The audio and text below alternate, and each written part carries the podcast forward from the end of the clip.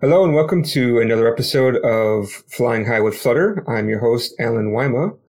And uh, before we start, I wanted to give a quick uh, shout out that we have a current course right now. So if you're interested in writing uh, Flutter apps and adding some Rust to your Flutter apps for performance, bringing in extra libraries that just aren't in the Dart or Flutter ecosystem, you can go ahead and check out the course. The course is at rustwithflutter.com.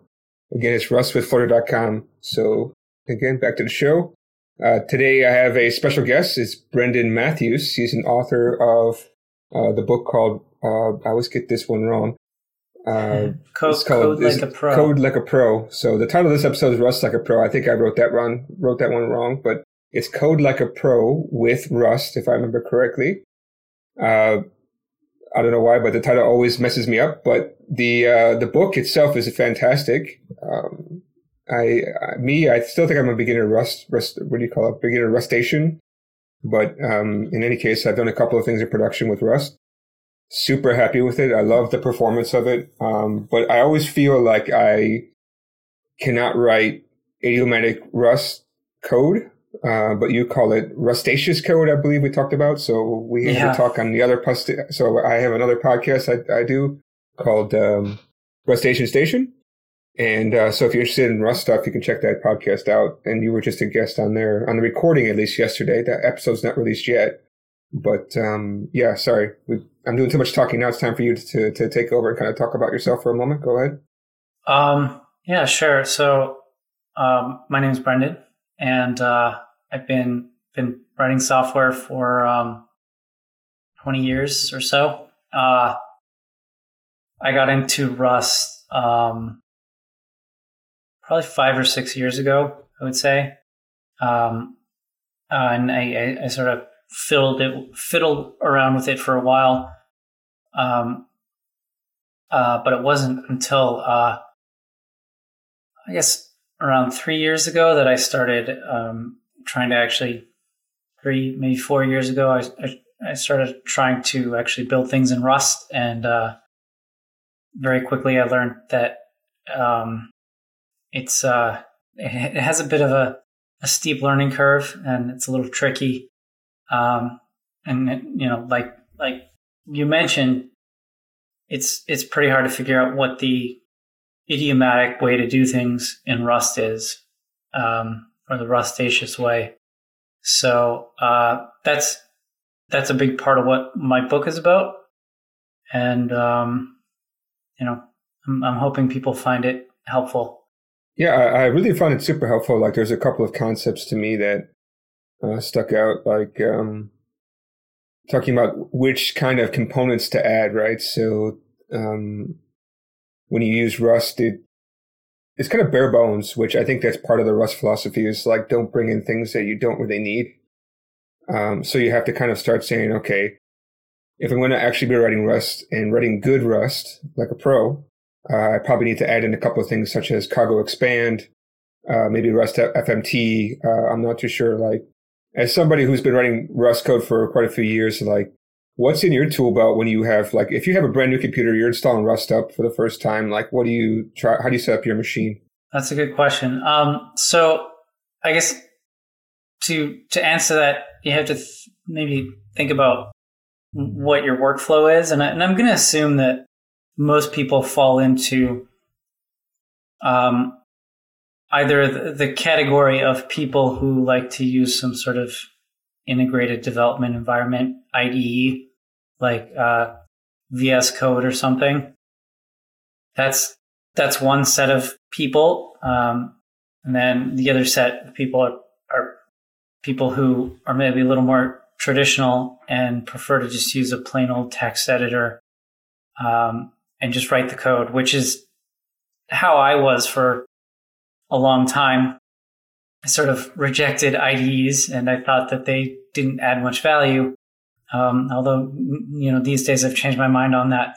Uh, but if you are going to go down the, the IDE route, then, um, beyond rustup and, and base, basic cargo, there's, uh, a bunch of stuff that can make your life easier. Uh, you know, like specifically, um, a tool called Rust Analyzer. Uh, is, is is basically the language server implementation for for Rust. Um, well, actually, it's, it's one of two. This is, this is a little bit confusing, and I try to make it clear in my book. But um, there, there's there's basically two competing implementations in Rust. There's the the Rust language, Rust. Or, or sorry, it's uh, sorry, RLS. Yeah, Rust language server or RLS, uh, which is like the the uh, you know quote official one or, or whatever. Um, and then there's an there's another competing implementation called uh, Rust Analyzer.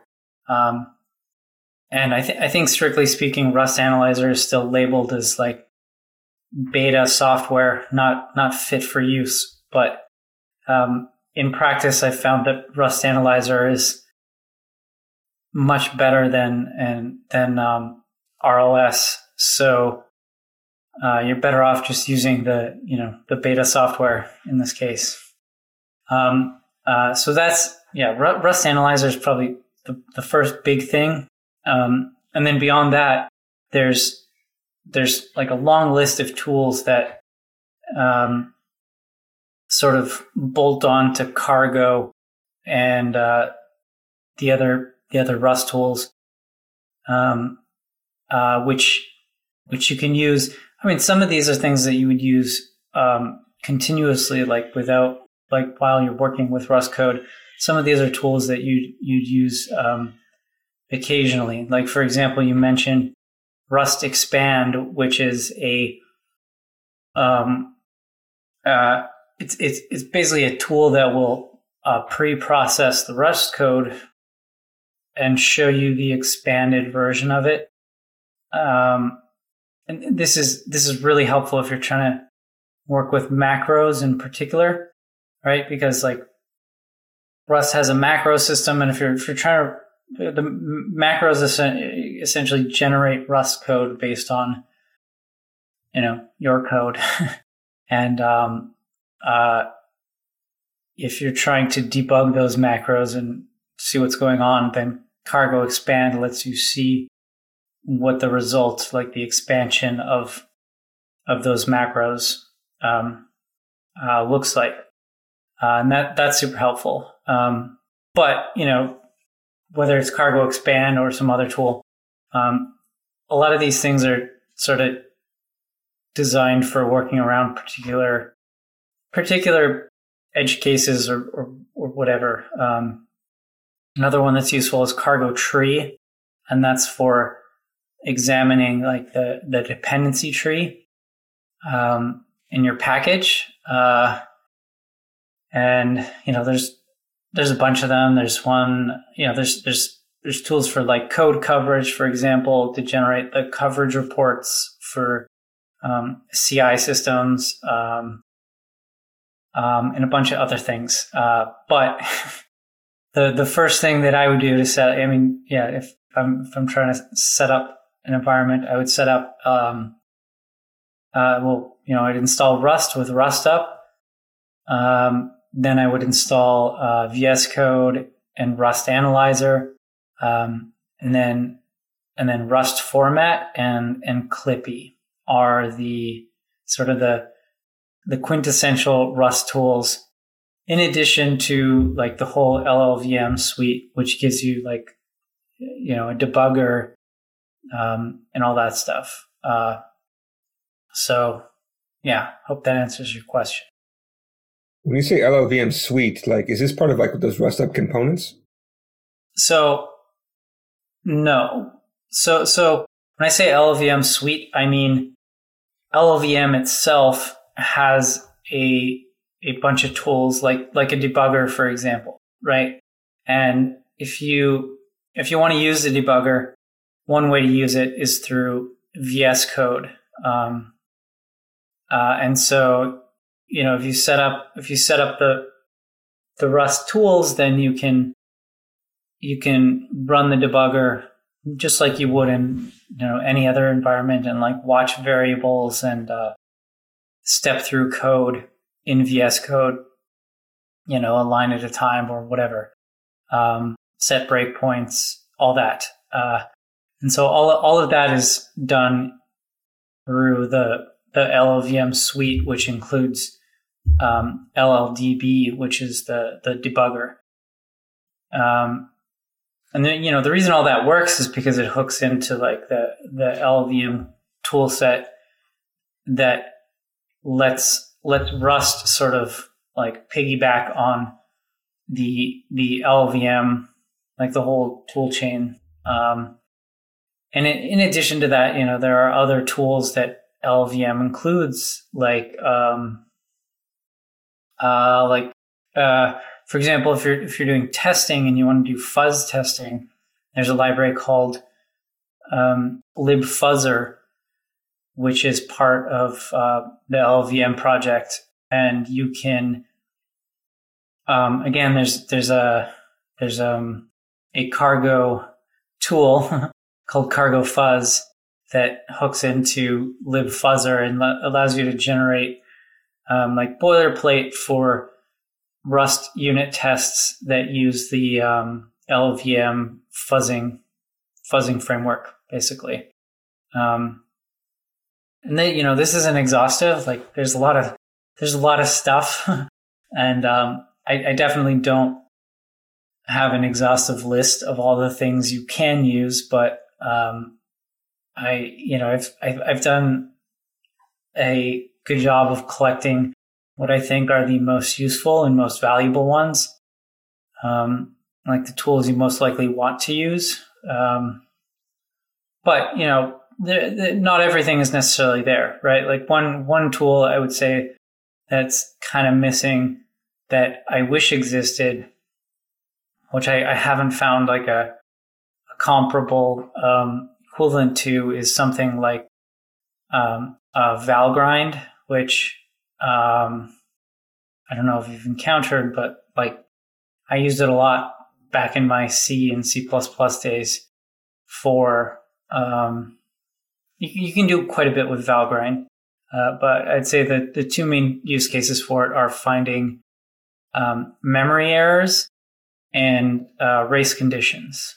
Um, however, I would say the whole point of Rust is to maybe avoid ever having to use a tool like like Valgrind because you shouldn't really have um, memory leaks or uh, race conditions if you're doing things right. That's interesting because I thought the whole like backbone of Rust is that it prevents these types of errors because it can actually check for these these specific things that you mentioned, right? Memory safety and race conditions. Because yeah. I remember like I watched this guy on YouTube who was uh, kind of he coded up something in Go, and as soon as he ran it, it crapped out uh, on a race condition, and he tried to write a similar program in Rust and wouldn't even compile um, from a race condition. Yeah, that's that's true. So I mean, I would say there are there are sort of two versions of Rust. One is the the idealized version, which is based on the idea that you can build any type of software using um, you know perfect idiomatic Rust and uh, never have to use any of the escape hatches like the unsafe keyword specifically. Um, that's one one version of Rust, and then the other version of Rust is sort of the the um, the reality of like the rubber meeting the road sort of Rust, where you have to contend with the fact that um, sometimes you need to use a C library, or sometimes you have to like allocate memory in a weird way. Um, and while you know, while I wish it wasn't true, I think you, you have to sort of be realistic in that, um, or, or realistic and sort of recognize that there are going to be cases if you, if you do a lot of Rust, there will eventually be a case where you have to either use one of these escape hatches or unsafe code.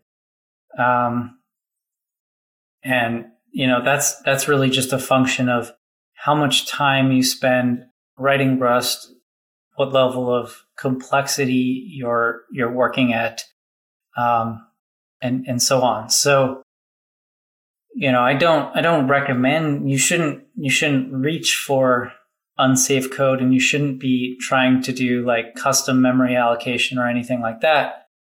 Um, but you still might have to do it, right? Like the thing, the thing that Rust can't do is really change certain fundamental aspects of how a computer operates, right? Like there's sort of, you know, people have debated this kind of stuff in computer science, sort of like in an academic sense before about like the sort of like the idealized um, computer science, I don't know, philosophy or whatever you want to call it, versus the reality of how the von Neumann architecture works, where you have like a CPU and memory and a disk, um, uh, and you know how concurrency actually works in the system and and so on. Like like those things still exist. They're they're concepts that can be abstracted, but if you're writing a Rust program and you're using threads or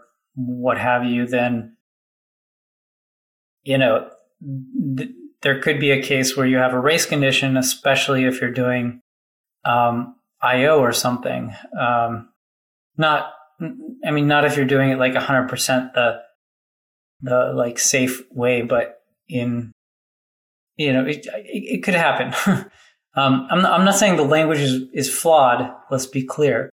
If you write 100% like, like idiomatic, safe Rust code, then you'll never have a race condition or um, a memory leak. But, you know, the moment you, you need to use a library that's not written in Rust and includes some unsafe or, you know, whatever um, um, code anywhere, like like all those guarantees are are basically gone, right? Um, and so unless you can rewrite 100% of everything in Rust from scratch and never use a, a C library or whatever ever, then um, it's pretty tough to make that guarantee. So I guess that that was a long-winded way of saying like yeah, you're you're right. Like perfect Rust doesn't have those errors, um, but there's no there's no perfect anything, right? I guess always production use cases are always going to far outweigh example use cases. Yeah, and and sometimes it's just not worth the pain of um like like sometimes it's not worth the pain of achieving you know the the perfect code versus the convenience of just using an escape hatch, right? Um, you know, sometimes sometimes you just got to ship the code, and you don't have time to, you know, make it perfect, basically. Now, um, if you're going to be doing Rust like a pro, does that mean um, you'll probably have to end up encountering doing a lot of FFI then? Um, realistically, I don't think so.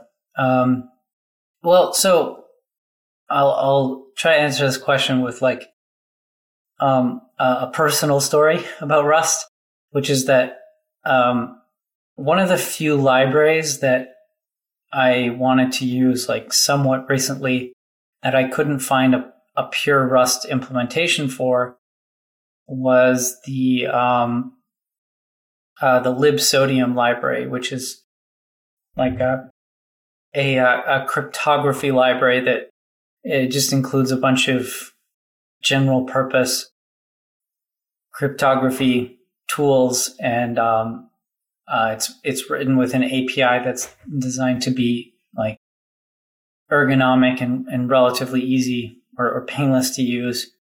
Additionally, it's it's designed the API is designed such that it's hard for you to do cryptography wrong, which is something that's that's easy to do.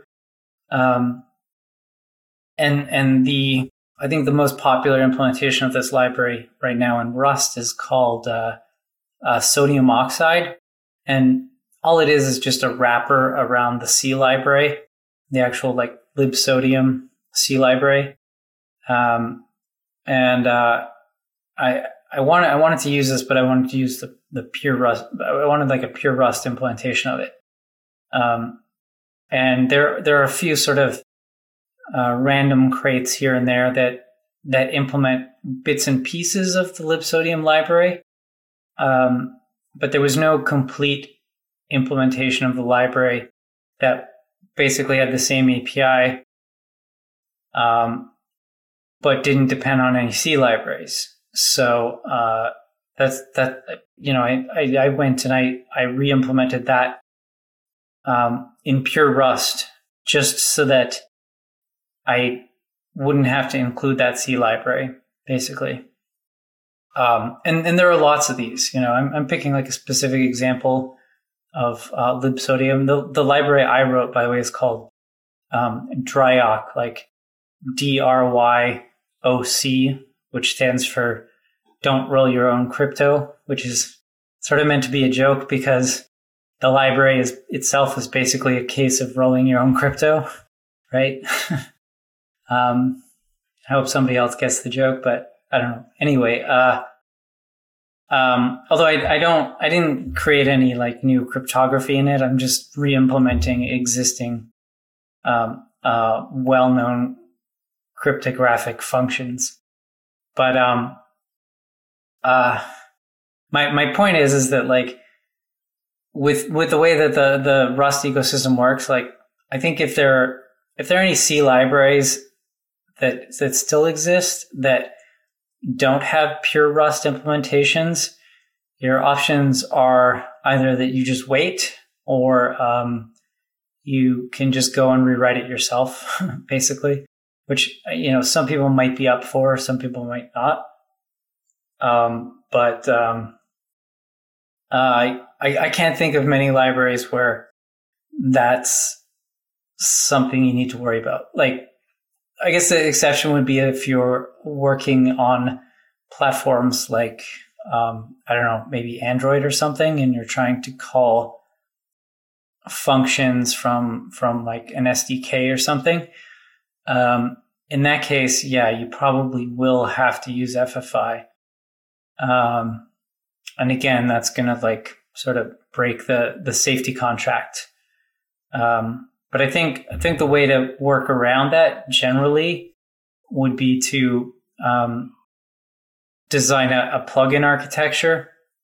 Basically, instead of having instead of writing some Rust code and having it call um, some library, you would design your your your thing as as a plugin, and you would have the, the plugin sort of loaded into whatever needs to use it, um, and then, then you know hopefully go the essentially go the other go the other direction, like pull your Rust code in, um, and, and call that. And there's there's actually like some libraries already for other languages that make that relatively easy to do. Um, like like with Python or um, you know uh, w- whatever.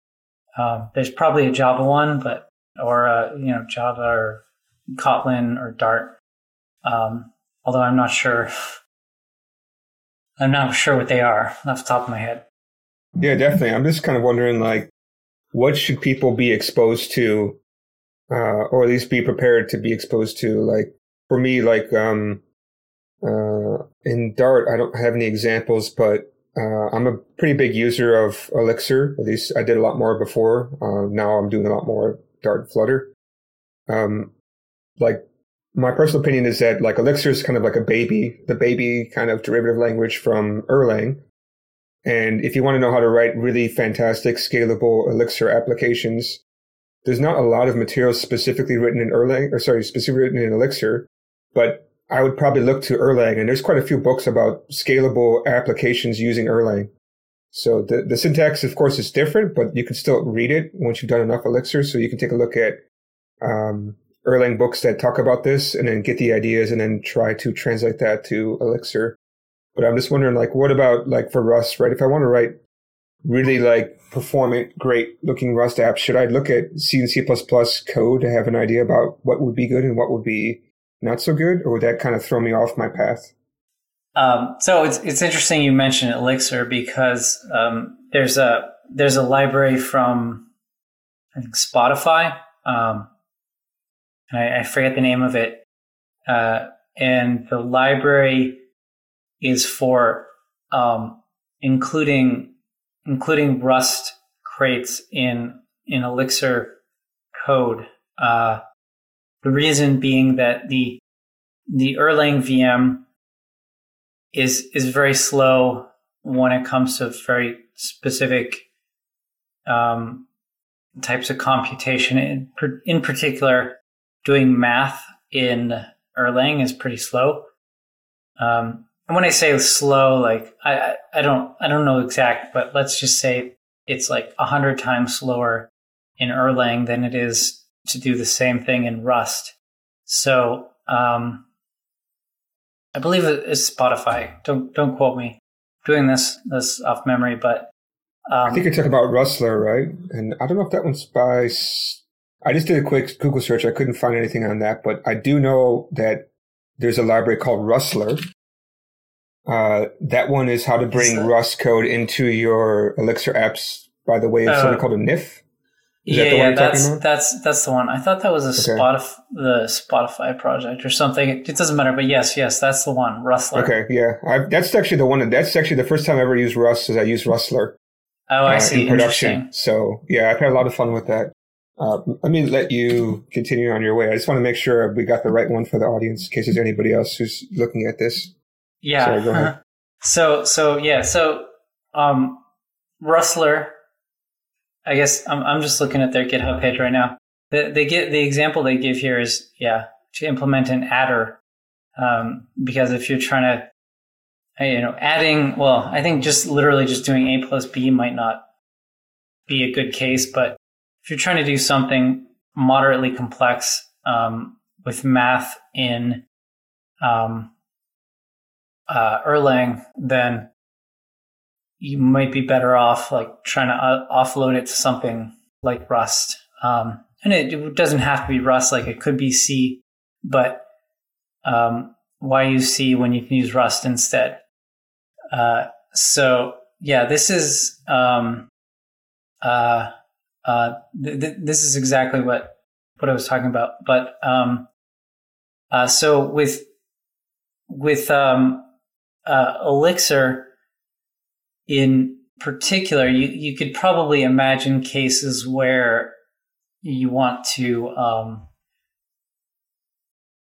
uh, I don't know, I'm trying to, actually, a good example might be um, cryptography, right? Like, in fact, the, I believe the Erlang VM implements a bunch of cryptogra- cryptographic functions for you, but I'm going to take a guess and say that, like, the ones that are currently in available um, in the uh, in in the Erlang VM are like it's is like a pretty small list of of functions. So if you wanted to use like I don't know some some like uh, crazy hash function or something like um, like like Blake two B or something like that, which is like some some hash function. I'm, I'm going to take a guess and say that Erlang doesn't have Blake 2b. Maybe it does. I don't know. Let me look it up.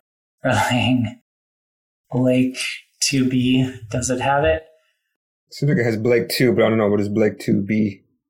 Um, Blake 2b is is is just like a slightly different version of of it. There, there's there's basically like a bunch of different variants of of these hash functions, and um, you know, each one just has like a little tweak. Um, uh, but yeah, there's there's like a Blake 2B, there's Blake 2S, 2BP, 2SP, um, and, a, and, a, bunch of other ones. And there's also a Blake 3 now as well. Um, but anyway, um, my, my point is, is if, if you want to run like one of these hash functions, and you want to implement it in Erlang, it's probably going to be super slow. Um, which, by the way, might actually not be a, a, bad thing, depending on what you're trying to do. Um, but it might be like so painfully slow that like it's obnoxious, I guess. Um, so uh, I, I, guess maybe a, a hash function is not the best example, but you know, say just like any sort of. Um, I can give you my example if you like. So since this happened to me, Well, let, let, me just give my production, right? So you're kind of giving like a, what's the term? I forget what the term is, like a anecdote or whatever, right? Kind of example yeah. out of your head. So uh, what actually came up to me was I had a client project, which was about 100 plus XML files I had to go through. And pending certain conditions, I have to go up and down uh, an XML uh, DOM, or whatever you call it. And so that in Elixir parsing XML, the, the best one I could find, the easiest one I could find at least, was uh, Sweet XML. And for some reason, the, the memory blew up like about uh, four gigabytes or so, four gigabytes plus, just from all the uh, the the, uh, the parsing of these these things. And so that was just insane. And also the processing. So it went from like 10 minutes of processing time to um, about uh, four gigabytes of, of RAM and it was embarrassing to ask my client to say, Hey, could you please add more RAM to your machine because my algorithm is not so performant. Um, that kind of made me look like not that not that great, right? If you're having this kind of stuff, not like a pro. I guess we can kind of lean back to your book. Uh, I took some time. Like I took, I took a risk because when I did this at the time, Rust was still new to me. I kind of played around with it. Really was excited to go get into it. Never really had a chance. So I took a big, pretty big risk for this one, and I rewrote one out of two. So there was like two different types of files I had to process. So I had two different algorithms. One was pretty straightforward. Like you just go through the file and just as you're parsing each line, you could just pull it out. Uh, the other one is I had to go up and down the tree, right? Um, to grab certain things. And so I did that second one, the latter one, uh, with Rust using Rustler. And the entire processing time from end to end went from 10 minutes down to 10 seconds. And memory was like in the megabytes because it was just being released like right away you know, because the way that Rust works. Uh, so like that's a production use case that I, I used for sure. And it was, uh, yeah, definitely one of the best choices because, um, it was faster than the, uh, another guy, they, they did PHP over there. He did implementation and his was like pretty fast compared to mine. Uh, but mine was, yeah, he, he, couldn't compete. Like to restart the server actually took the longest, uh, than it did actually parsing everything end to end. So, that's a, a real life production use case. And that's, yeah, that's just so basically parsing XML files with at least Sweet XML uh, is just not as performant as you can with Rust. Right. Yeah. I, I would say that is, that is definitely um, a compelling use case for Rust. Even if you don't want to go like, like all in on Rust, um, you know, for, for like your typical web service, I think a language like Elixir is probably going to be more productive most of the time. Um, like, you know, I, I, I, I can't imagine Rust sort of becoming the replacement for like Ruby on Rails and PHP and, and Elixir even. I just, I just I can't imagine that. But what I can imagine is that those frameworks start to include a lot of, of pieces that are just um, uh, like small parts uh, um, built in Rust, uh, uh because you know you, you gotta you have to like balance always balance the trade offs of the amount of difficulty involved in in writing something in Rust versus like Elixir or, or PHP or Ruby or Python or whatever, um, uh, and and and you know whatever potential performance or uh, um, safety implementa- implementations or sorry implications there there might be from from doing it in Rust. Um, and you know, like it's cool if you can write everything in Rust, but I would say it's it's not as e- it's definitely not as easy to write things in Rust. Um, just isn't as as much as I would like it to be. Like it it takes longer just because you have to um, you had you just have to worry about a lot more stuff basically to write the code. Whereas in languages that just do like uh, automatic type inference and whatnot for you, um, you don't really have to think about it so much. I think the other thing too is that there's still a lot of tooling um, and a lot of things that come on the box. Like, since we're still talking about Elixir, like there's this thing called the um, uh, Erlang Observer, which gives you a lot of insight about like which pieces of your system may be running too slow or are running too much that may be hogging up the system or where you have too much memory being used or allocated, things like that. And that's just built into the, the VM itself. So this type of like when people say tooling, I think about this kind of tool rather than like cargo or these kind of extra things that help make life easier. Um, but yeah, when, when you have like a system that has a VM, like you can hook in a lot of these niceties. Like the JVM obviously has a lot of this kind of stuff too, where you can start debugging like, okay, which threads are being bad. Whereas I, I don't know, I haven't played with G- JVM so much that I can do this kind of stuff, but I'm guessing you can do some really cool stuff. Uh, for something similar, you have to look at like Tokio Console. I haven't looked too much at it, but that's very specific to a very specific runtime. And that will probably only help you on Tokio related issues rather than like your entire system. If you write the whole yeah. system in Rust, you don't have that kind of tooling because you, you could be rolling something totally customized that people just didn't make anything for. Yeah, I mean, it, I would say Tokio is is fairly low level still. Um, compare you know compared to something like like Erlang um, or or Elixir, um, the in particular the um, like the the concurrency primitives that Erlang slash Elixir gives you is um, uh, really top notch. Um, top notch in that it's it's easy to use, easy to reason about, um, works really well, and has been like like um, very much battle tested. Um, and and while you can sort of be achieve the same behavior in in Rust, I don't think that you can really do it yet at the um, like at the same level uh, same level, I meaning like you can't achieve the same like performance trade off um, without having to do having to like think much harder. I guess um, it's it's it's like a higher cognitive load, um, um, but but not impossible. And you know, Rust has improved a lot, right? Like with the async it's it's much easier now than it was. Um, but now, I mean, current currently the problem with with async and Rust is that you can't you can't mix async and not async code really.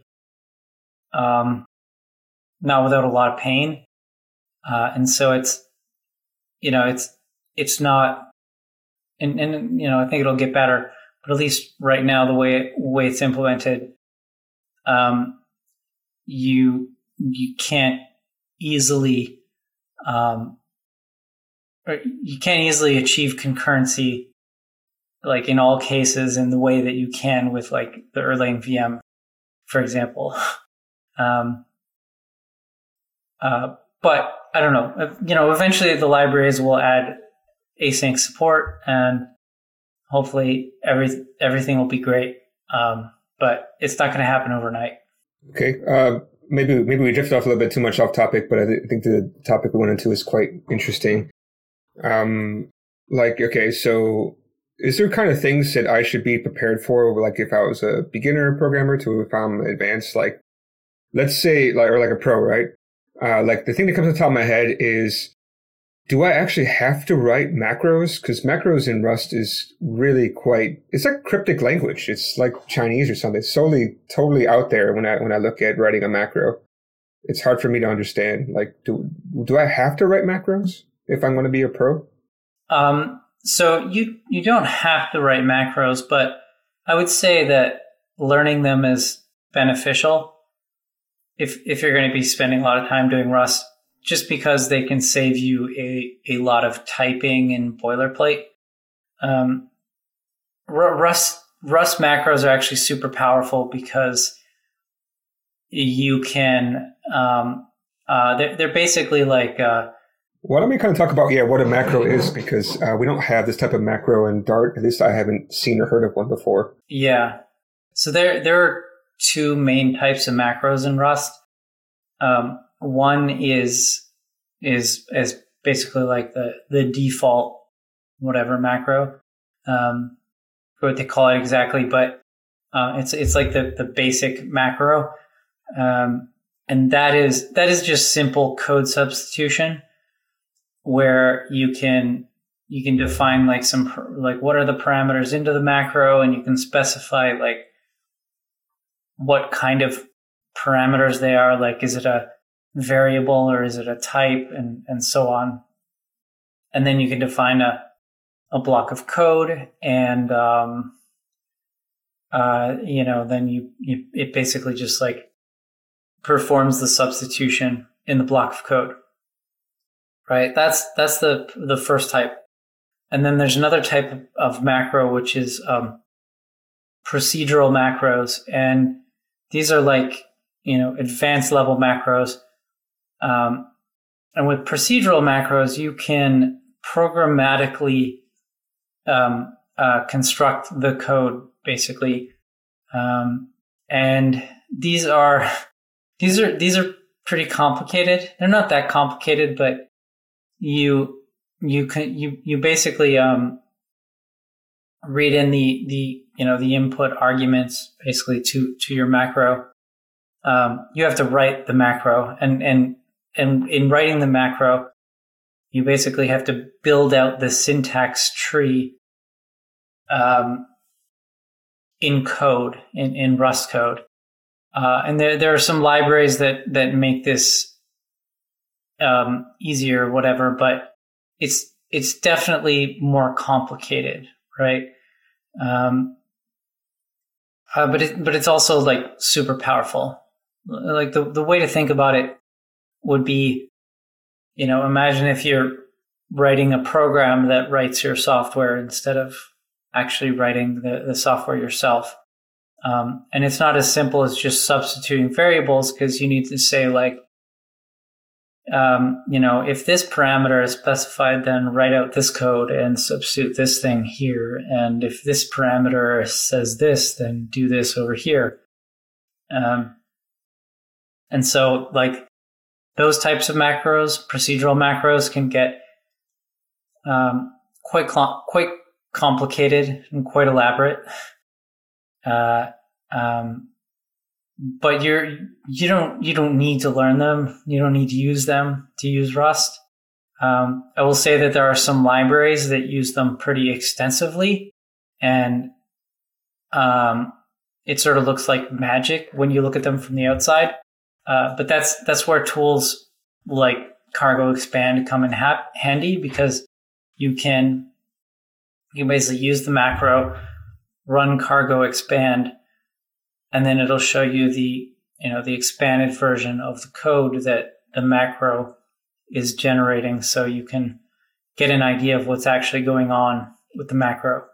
Um, I, I, should mention that Rust macros are nothing like uh, C macros, for example, which like C macros are like strictly just substitution and you know like you can with c macros you can you know you can you can have like syntax errors in in the in the macro.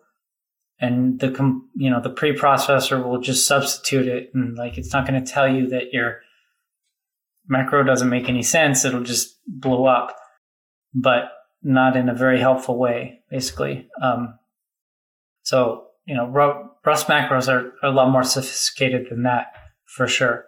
And the, the, other thing to know about macros is they're they're actually compile time, right? Because there's different types of macros out there, I think. And uh, these ones are compile time. That's why you can use tools like Cargo Expand to see what is the final outcome. So, um, but those. Yeah, they. I mean, they're mm-hmm. they're compile time, but it's it's still being pre-processed, right? Like the macros get expanded before the the final code is compiled. Um, meaning you can you can have a macro, for example, that defines a struct, and then use that struct in your code that you know didn't exist before you ran the macro. Um, but the you know like the Rust tools are smart enough to figure that out and um, you know work with it basically. Yeah, the the one thing I found quite interesting is like the amount of macros in a Rust program is quite a lot. Like most other languages I see, they don't really make quite a lot of use of macros. Or, I mean, you maybe you see it a lot, but it's actually more of a syntactic sugar uh, slash what do you call that Dom- uh, domain DSL kind of domain yeah. specific language. So like we go back Elixir, right? If you're writing a Phoenix application, there's a lot of these kind of macros that actually happen that make life easier because it's like okay, if I want to do a GET request to say GET and underneath the hood, I think the GET one is like doing some funky stuff. So that way, like when you read it, it's very clear. But when you have to implement that by hand, it's not. But there's some macros within Rust I think are actually easier to, to have just written out. Like I had this discussion with um, Carl uh, Lerche on the Rustacean Station podcast where I, I, was telling him my kind of concerns about macros. So yeah, okay, it makes life easier, and I think that makes sense. But some macros I think are a little bit overkill. Like uh, when you want to do an async program in in uh, Tokio, right? You have that that one that goes on top of the main. Um, but if you expand that one out, it's just a call that says, okay, block on and run it. And I just thought that was, I thought that particular one was a little bit too much. And I kind of like the, the full syntax of writing an async main intro. And we call that the intro into the async kind of domain. I think that one would be a little bit nicer to be written out all the way because it was just, it wasn't that much code, right? But sometimes the macro can do quite a lot. So sorry, you're in the middle of saying something, but I just kind of wanted to state my opinion about this. Yeah, no, that that makes sense. I, I would imagine that like from the using that example from the the Tokio author's point of view, I think the issue there is that they want to be able to um, maintain like forward compatibility. So if if they wanted to change something about you know like main or whatever in the future, then um, by just sticking it in a macro, they know they can just like change it in the future and um, everyone's code gets updated. Um, but yeah, I mean, I, I, guess like macros are one of those things that you can definitely overuse because it, it you know, they are in a sense like kind of like a DSL. It's like you're you're basically replacing a block of code with like your own separate code where someone is just like plugging in the parameters and then it's filling out the code for them, right? Um, and so, yeah, that's that's not always the best thing. Um, uh, there's you know like some examples of this are um, the like the derive macro, for example, if you're familiar with that, um, uh, which lets you like implement a bunch of um,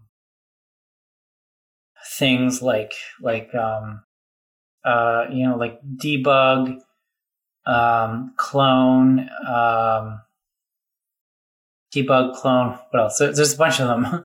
I'm not thinking uh, all of them right off the top of my head, but um, you, you, see you see that used like all over the place. Um, and the the problem with it is that like the the language then becomes the macro, not the actual thing, right? Like you see derive debug and like, you know, I know that it makes it so that I can print the like debug print this structure, but I don't, you know, I forget what it, I don't, I'm not even sure exactly what it's doing, right? It's like you forget what's going on because the, the macro is sort of obfuscating the the the code like the result um that definitely happens right because like right now off top of my head like i don't i i mean i could probably implement like the the the debug format um traits myself but um you know I, I i like i can't picture them in my my mind i'm not sure what they look like um because I don't know if I've ever written them. I've always just used the the derive debug um, thing. So yeah, I mean, there's there's a downside to it. It's it's definitely a shortcut, um, but you know, on the whole, I think it's it's a powerful tool. Um, you could definitely take it too far, right? Like like theoretically, you could just have a Rust program that is entirely within a macro, right? Uh, just just as like an exercise, just for fun, you could do that. You could write your whole Rust program in a macro, and then you just like put the macro in your your your your main Rust file, and and like there's your whole program inside of a macro, which would be kind of pointless, but you could do it. Yeah. So, I mean, yeah, the the audience of this podcast, they're really from my. I just look at the numbers, right? When people download, because I can't see too much other than people reach out to me. I've had discussions with quite a few people saying, okay, we're really interested in using Rust and, and Flutter and, and just in general, people are just interested in, in Rust and by itself, even without Flutter. Um, so like, um, yeah, I mean, maybe we can talk more about like, um, why people would, should take a look at your book, right? Because I think most of the people on this podcast are going to be beginners, but some may be looking to level up or they want to know what's the next stage. So I always hear that if you're a beginner, read the Rust book end to end, do a couple of sample apps, and then you should be in a pretty good state. And then like, what would be the next kind of step? Yeah. So, um, I would say, first of all, if, if you are a beginner, my book is probably not the right place to start. Um, but once you have familiarized yourself with like the, the basics of Rust and you can, you know, compile a program, um, like write some simple, simple programs and stuff, then, um, my, my book would probably be worth your time.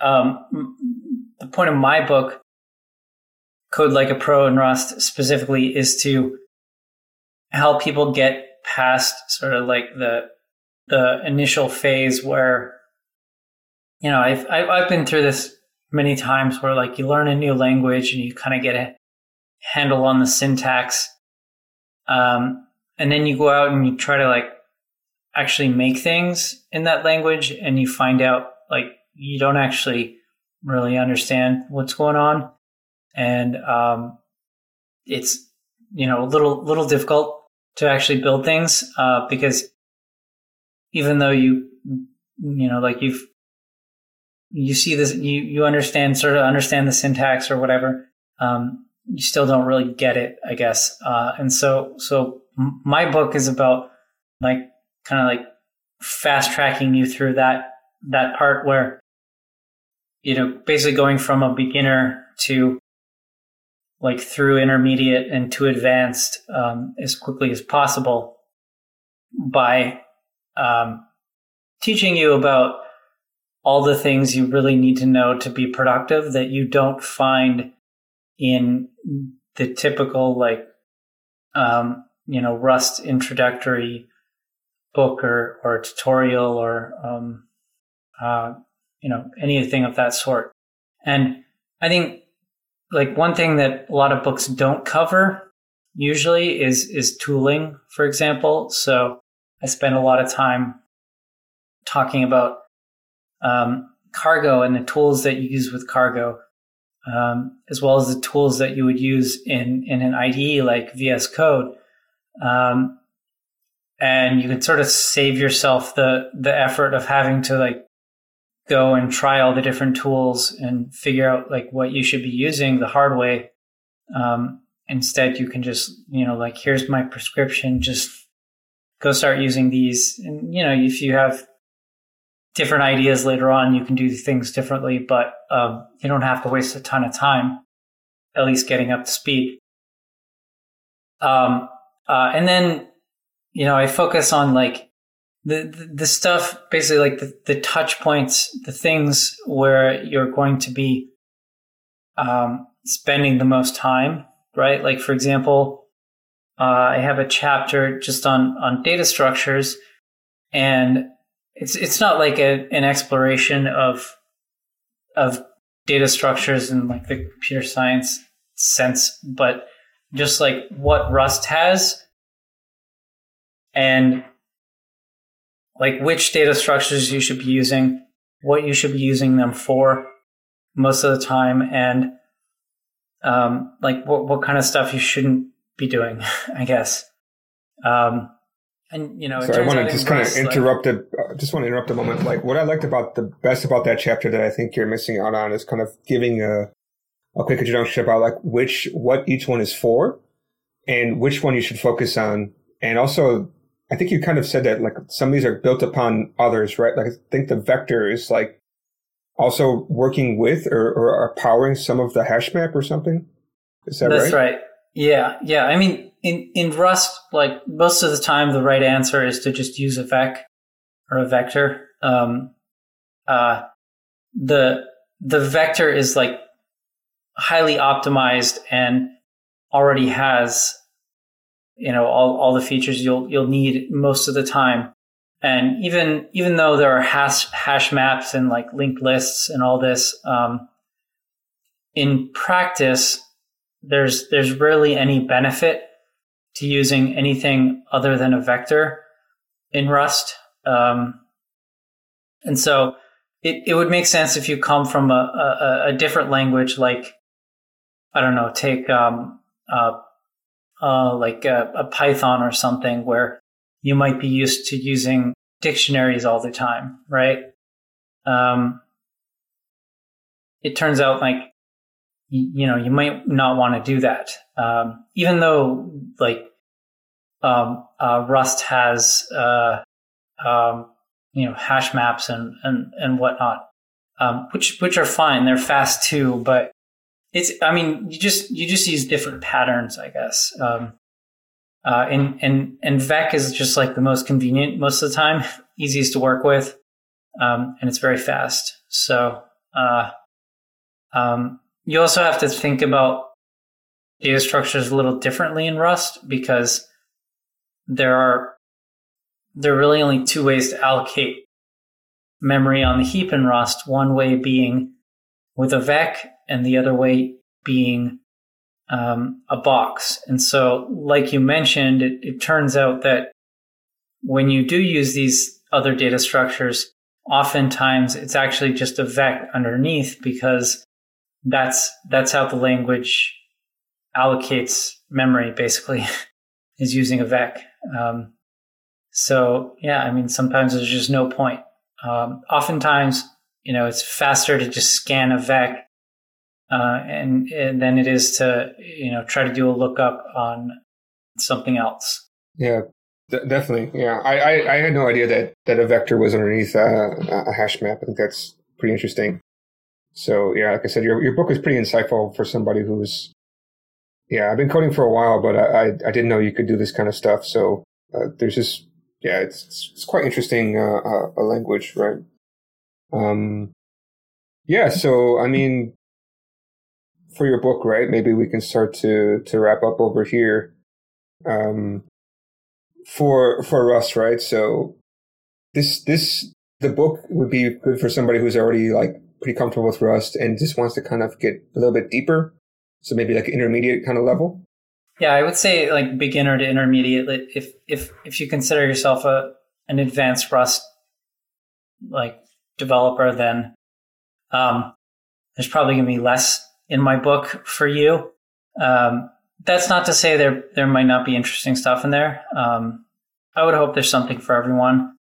Um, I think the, I mean, personally, I think the most interesting chapters are on um, uh, the um, uh, like design patterns in Rust uh, because these pub these chapters, yeah, I don't think any of them published yet, but um, I think it's the most interesting stuff because um, there isn't there isn't much out there like in the sort of the Rust land yet on on design patterns in Rust and like you know what are what are the standard design patterns and, and I don't know if everyone has read like the old design patterns book. I, I have it here, not in this room, but I, I have it.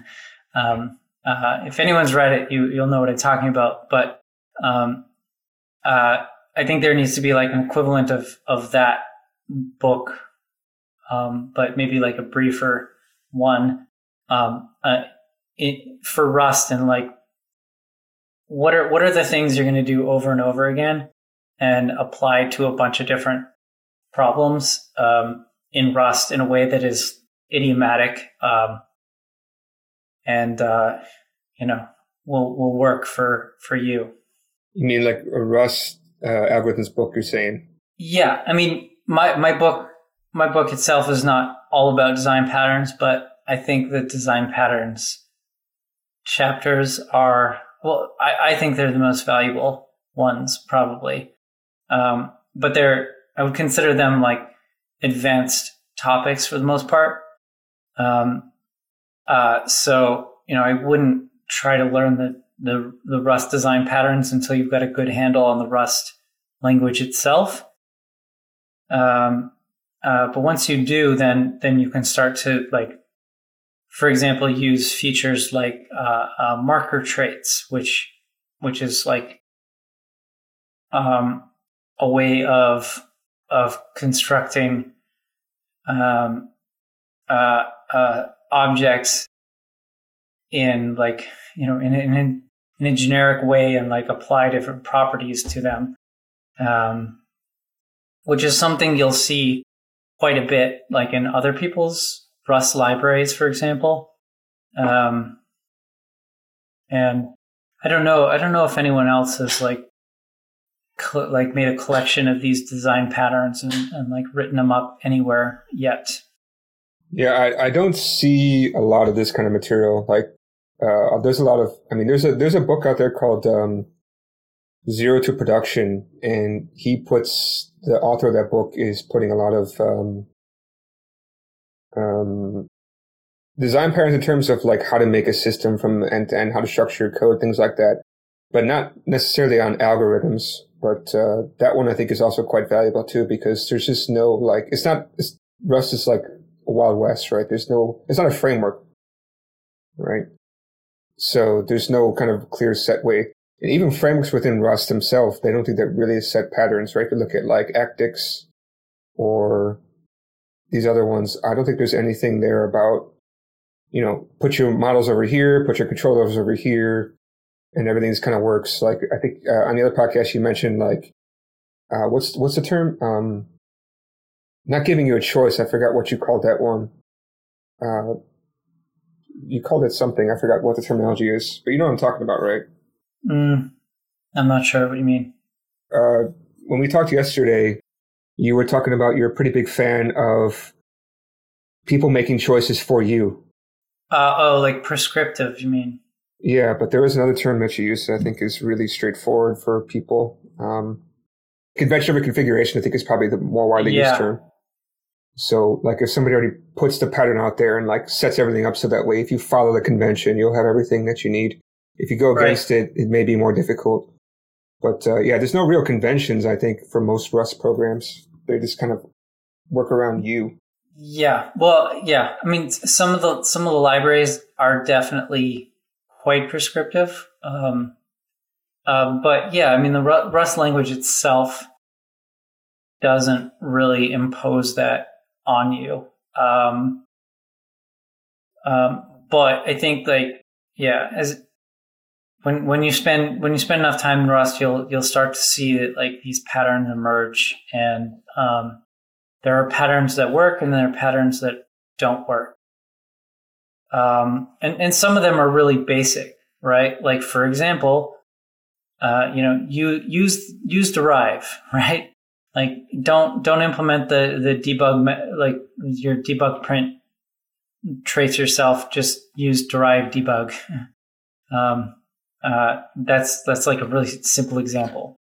Um, uh, and and like those kind of things you'll sort of figure out pretty naturally. Um, but at the same time, like I, I think there's something that is it's something that should be sort of written down, and you know, I guess not everybody has to agree with it. I'm I'm fine with people disagreeing with those ideas. Um, uh, but for someone for someone that's like brand new to the language um, or newish, like you don't really want to spend a few years just sort of like wading through a bunch of code to try and sort of discover the way the like the right way right you know you're not you're not like a, a jedi training over you know a period of years or something you want to just like get there quickly um and sort of skip the skip the years of training, um, if you can, right? Uh, and so that's that's that's what my book is about. Okay. Uh, yeah, I mean, maybe we can start to to wrap up over here. Uh, maybe for so, like I said, uh, the audience I think is quite interested in Rust, but I don't know how many people are actually using Rust. But uh, is there any kind of tips or tricks you think that people should keep in mind when they begin on this journey? Um, yeah, I would say. I mean, if you if you're brand new to Rust, um, good place or good good thing to do is to make sure that you familiar familiarize yourself with the the tools like Clippy and um, Rust format and so on. Um, Clippy in particular can help you find bugs and stuff in your code that that the compiler might not necessarily catch um, before you ship code, uh, and so save you a lot of pain. It can also just like find like common logic errors or like code that's unnecessary. Um, I, I, find it like sometimes Clippy, for example, will say like, "Oh, here's a piece of code that you don't need," or or whatever. Um, and I'll realize like, "Oh no, I do need that. I just I wrote this like, you know, like my if statement is wrong, and that's why you think I don't need it." Um, and so in that sense, like it can help you find bugs. Um, so I'd, I'd, say that's like that's like using Clippy um, and building it into your your workflow, like you know setting up um, uh, automated checks, um, like in some kind of CI/CD system, uh, um, can save you uh, a fair bit of pain down the road. Hopefully, I think the my personal experience with Clippy, right? I I I can't exactly remember what it was, but for instance, I think what came up one time was something like um, I used like the let, like the if let syntax, but did like an underscore for like in the name or something. When I was just I wanted to like see like if something worked, then do this block of code, but I wasn't actually using the the wrapped out value, the underwrapped value. I think it was a result or something. I, I'm trying to remember. It's been quite some time. But what I found that I think Clippy told me, I'm pretty sure, uh, I know it was something like this, but what Clippy ended up telling me was like, oh, yeah, sure, you can use this, but you should actually check out doing it this way, like using like dot is okay in the if statement instead of saying pattern matching on the value coming back out and just not using it. So this yeah. kind of stuff will make your code more idiomatic, more easier to read, and more just straightforward, I think. Right. Yeah. And and what's nice about Clippy actually is that you can it, it can actually automatically fix issues for you as well. So you can like run it with, um, I think it's like dash dash fix or whatever. Um, and, and it can, like if, if you're trying to switch it on on a big project for the first time or something, it might generate a whole bunch of, of warnings or whatever. Um, so like the first time you run it, you can just ask it to fix everything for you.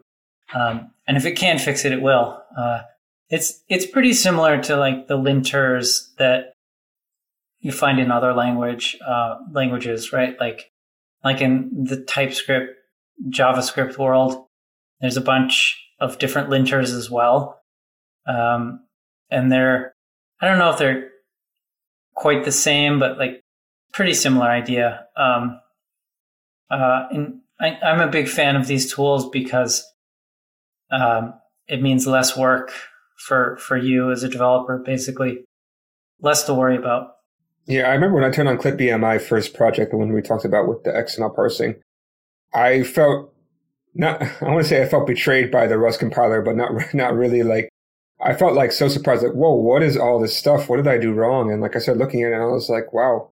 Actually, no, I totally uh, see why all these things were were were flagged, but I was just surprised that the compiler itself didn't catch this. But uh, it's actually not an issue of of the compiler and all stuff. It seems more like um, finding better ways to do certain things. I'm not sure how to describe exactly what Clippy does. Yeah, um, I mean, it's a it's a good it's a good question. I I well, I, I should mention that like Clippy is it's it's pretty configurable. You can sort of switch on and off different checks um, some of the checks might you know you might consider annoying sometimes. Um, um, but yeah, for the most part, uh, I think it's it's pretty helpful. Um, I haven't thought much about like how how exactly it's it's it's designed or why these compi- or why the checks are not just built into the compiler. Um, my guess is that there's a good reason, and I think that if you like looked at tickets on um, or like GitHub issues from from the Rust team, uh, I I think I've seen cases where like people are talking about a feature in the compiler, and they're like, well, you know, maybe we should do this, maybe we should do that, um, and then like it gets resolved by just saying like, well, let's just let it you know, let it be, um, uh, and then we can add a warning in Clippy or something, basically. Um, so I, I guess like what I mean by that is sometimes there's too much complexity to add it into the compiler, um, and it it you know it may belong as a um, a part of Clippy rather than in the compiler because it shouldn't be a core language feature but rather it should be something that you can like switch on or off um, depending on whether you want it. And so, you know, Clippy itself comes with a set of best practices, um, but like the the compiler will accept, you know, a much wider set of things that that work and are still correct, but might not actually be what you want, right? So, so like Clippy is a much more opinionated version. You, you could almost think of it as like there are two versions of Rust, right? There's the official Rust that will pass the Rust compiler, and then there's like the the Clippy approved Rust, and the Clippy approved Rust is like a much stricter standard um, uh, that you know cares more about different things, I guess. right? Um, I, am thinking back to like, I don't know if you mm-hmm. ever, have ever used Perl, but like Perl used to have like this used, use strict. Like you'd see it at the top of every Perl script.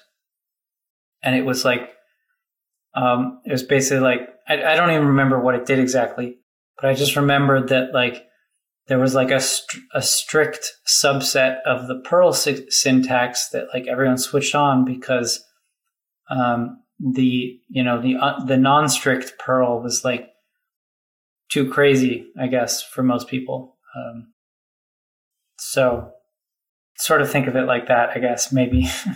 the way I look at Clippy is between Clippy and the and the Rust compiler is the compiler like yeah, like you say, it just kind of compiles the code as long as it follows certain rules, it's okay with it. It doesn't really care too much about how you write your code, as long as you write it in a way that doesn't violate its rules. And Clippy kind of takes a look at your code and says, "Hmm, you know what? You're doing this over here, but you're not using like like you like for result type. You just want to make sure this thing succeeds. You don't really care about what comes back." But it could say, "Okay, instead of actually pattern matching and not caring about it, it makes much more sense to use this dot is okay or something like that kind of sort rather than saying you know, doing what I, like the example I said. So it's more like, why don't you do this instead? Because you're not really doing, not doing something with this. Like it's just more, you know, it, it's kind of like a, a big brother or, or a more senior dev taking a look at your code and saying, why don't you write it like this since you don't need this part of it? Or this one is much more clear. Something like that. Yeah. Yeah. I mean, Clippy, Clippy does stuff like find what I would call code smells. Like, for example, if you have a function that takes like 50 parameters or something, Clippy will print out a warning and be like, um, you know, maybe you shouldn't have a function with 50 parameters or whatever it is. I don't know what the limit is, but like there's some limit. Um, and you know what? There's probably going to be a case where you need a function with 50 parameters. In fact, I know that I've had this case. Like, like sometimes it comes up, but you know, most of the time, if you're writing functions and you have 50 parameters in your function, like, you know, that's so, something's off, right? That doesn't, it doesn't seem right. So, so Clippy will will bug you about it, but like the compiler doesn't care, right? You know, compiler doesn't care how many function. I mean, there's probably like a hard limit on the compiler. I don't know what the limit is. Um, but as far as the compiler is concerned, like if you want to write really messy spaghetti code, go for it, right? Like the compiler doesn't care. The compiler is just there to compile the code. Yeah, definitely. Okay. Um, maybe is there anything else you wanted to to say before we really sign off this time? no, I don't think so. Um, thanks for having me. I guess I hope I hope that was valuable for everyone who's listening. Yeah. Or, or there's also one last thing. Isn't didn't you didn't you write something that you wanted to ask people to maybe check out? Um. Uh. Well. I mean, your book, right?